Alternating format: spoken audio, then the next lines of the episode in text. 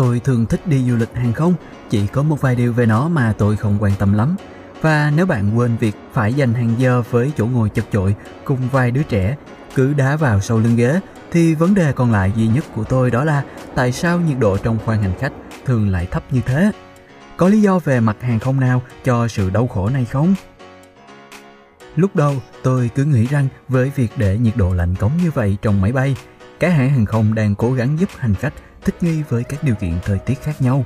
Rốt cuộc, thời tiết có thể lạnh hơn rất nhiều ở nơi họ đang hướng đến. Vâng, tôi đã sai.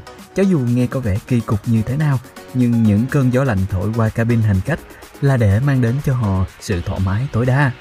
Đợi đã, cái gì chứ? Đầu tiên, nhiệt độ trong cabin không lạnh như cảm giác của nó.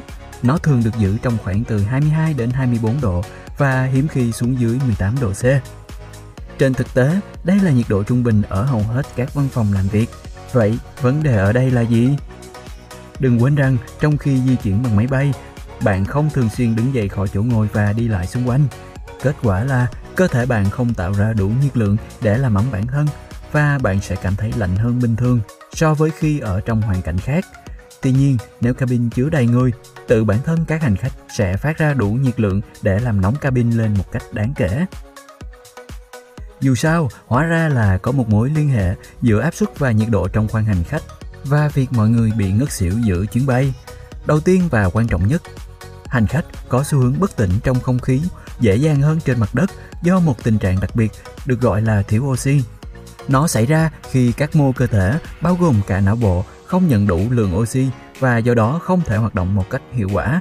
Nhưng nếu nhiệt độ trên máy bay quá ấm và áp suất lại cao hơn mức bình thường, cái yếu tố này có thể trở nên tồi tệ hơn và làm tăng khả năng xảy ra các phản ứng tiêu cực.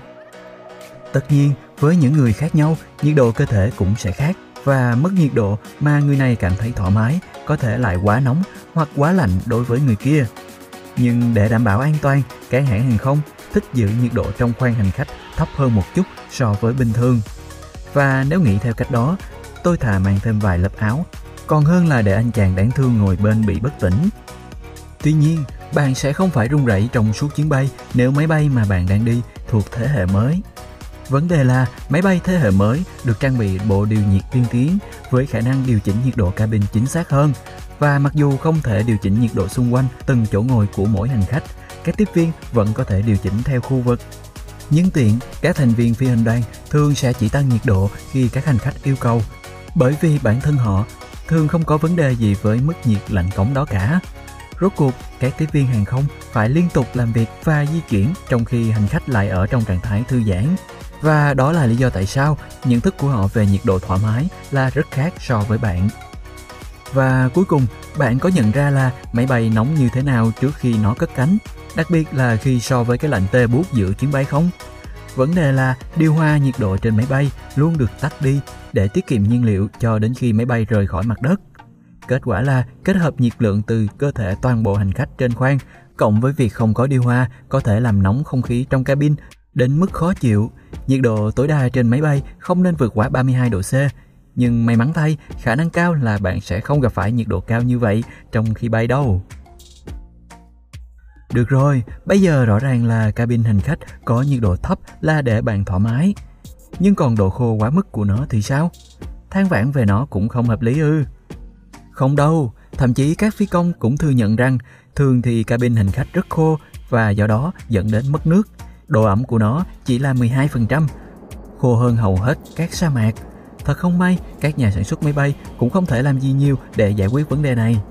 Không khí khô là sản phẩm phụ của việc bay ở độ cao cực kỳ cao, nơi gần như không có hơi ẩm hay đại loại thế. Tất nhiên, thiết bị cung cấp độ ẩm trong cabin có thể giải quyết một phần nào vấn đề này, nhưng thiết bị đó lại khá đắt đỏ và kết quả sẽ không đáng tiền chút nào. Hơn nữa, sự gia tăng độ ẩm trên khoang máy bay có thể khiến cho phần ruột máy bay bị ăn mòn. Nhân tiện, nhiệt độ thoải mái nhất với bạn khi lên máy bay là bao nhiêu và làm thế nào để bạn đối phó với cái lạnh thấu xương trong khoang hành khách? Hãy cho tôi biết trong phần bình luận nha.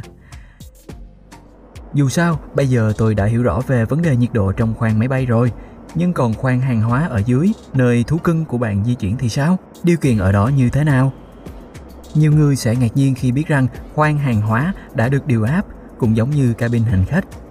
Trên hết, để điều hòa không khí ở đây, họ đã sử dụng không khí như trong cabin. Tuy nhiên, vì không khí này được dẫn từ một nơi khác nên nó sẽ mát hơn một chút khi đến được khoang chứa hàng, nơi được cách nhiệt ít hơn so với khoang hành khách. Đó là lý do tại sao nhiệt độ ở khoang hàng hóa cho dù có thể thay đổi tùy thuộc vào loại máy bay, thông thường không vượt quá 7 độ C. Không phải như thế là quá lạnh cho các động vật được vận chuyển ở đó sao? Không cần lo lắng đâu, khu vực nơi chúng được giữ đã được làm ấm lên tới 18 độ C và cuối cùng nếu một chiếc máy bay đang vận chuyển hàng hóa nhạy cảm với nhiệt độ, nó sẽ có những thùng hàng đặc biệt được kiểm soát nhiệt độ bên trong. Nhưng nếu nhiệt độ trong khoang không lạnh tới mức đóng băng và không khí đã được điều áp, thì tại sao những kẻ trốn vé lại hiếm khi sống sót trong trải nghiệm này? Vấn đề là những kẻ đó không trốn trong cabin hoặc khoang hành lý, mà là giấu mình trong vòm bánh xe. Và họ phải gánh chịu rất nhiều vấn đề, như bạn đã biết, máy bay càng lên cao thì nhiệt độ càng lạnh. Nếu nhiệt độ trên máy bay trước khi cất cánh là khoảng 21 độ C, thì ở độ cao 10.700m đến 12.200m, vốn là độ cao hành trình thông thường, nhiệt độ có thể giảm xuống tới âm 57 độ C. Rất ít người được chuẩn bị đủ để có thể chịu được mức nhiệt độ thấp như vậy, thậm chí chỉ trong một giờ. Nhưng tiện, bạn có biết tại sao máy bay lại để lại những vệt trắng, còn gọi là vệt khói trên bầu trời không? Nói thật với bạn, tôi đã luôn nghĩ rằng đó là một loại khí thải, giống như thứ sinh ra từ những chiếc xe cũ. Nhưng hóa ra những vệt khói này xuất hiện với cùng lý do tương tự như việc bạn đang thở ra khói khi trời lạnh vậy. Khí thải thoát ra từ máy bay rất ẩm và nóng, và khi kết hợp với không khí lạnh lẽo cùng áp suất ở độ cao hành trình, hơi nước không chỉ ngưng tụ lại mà còn có thể đóng băng nữa. Quá trình này trông giống hệt như những luồng khói trắng trên bầu trời, giống như hơi thở của bạn vào một ngày lạnh vậy. Các vệt khói này có thể khác nhau về độ dày và thời gian tồn tại, tùy thuộc vào độ ẩm và nhiệt độ của bầu khí quyển cũng như độ cao hiện tại của máy bay. Và điều đó thật tiện lợi bởi vì bạn có thể nhìn vào vệt khói của máy bay để dự báo thời tiết đấy. Hãy nhớ rằng nếu vệt trắng xuất hiện sau máy bay là mỏng và nhanh tan thì có nghĩa là ở trên kia độ ẩm đang ở mức thấp. Do đó, thời tiết có thể sẽ khô ráo. Nhưng một khi bạn nhìn thấy vệt khói dày và tồn tại lâu thì hãy chuẩn bị cho một cơn bão nhé. Dấu vết như thế ám chỉ độ ẩm cao trong không khí.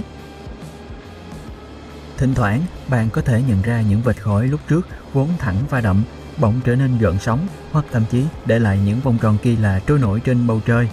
Nó có nghĩa là ở trên kia, máy bay đang trải qua một cơn rung lắc hoặc đang bay qua vùng không khí với mức độ và nhiệt độ khác nhau. Một hiện tượng đáng ngạc nhiên khác mà bạn có thể chứng kiến là hai chiếc máy bay đang bay gần nhau nhưng một chiếc để lại vệt khói dày và dài, trong khi chiếc kia lại gần như không thấy gì cả. Lý do có thể nằm ở chỗ các máy bay khác nhau có động cơ khác nhau. Ví dụ, nếu máy bay có động cơ thế hệ mới, khí thải của nó có thể có nhiệt độ thấp hơn Vậy nên vệt khói sẽ có sự khác biệt rõ ràng so với máy bay với các động cơ loại cũ. Bên cạnh đó, độ dày và độ dài của vệt khói cũng chịu ảnh hưởng bởi mức năng lượng và độ cao hành trình của máy bay. Với yếu tố thứ hai, bạn có thể nghĩ rằng hai máy bay đang bay cạnh nhau, nhưng trong thực tế, đó chỉ là hiệu ứng hình ảnh thôi và chúng đang ở các tầng khác nhau của bầu khí quyển đấy. Và bởi vì độ ẩm của tầng này có thể cao hơn tầng kia cho nên máy bay sẽ để lại các vệt khói khác nhau.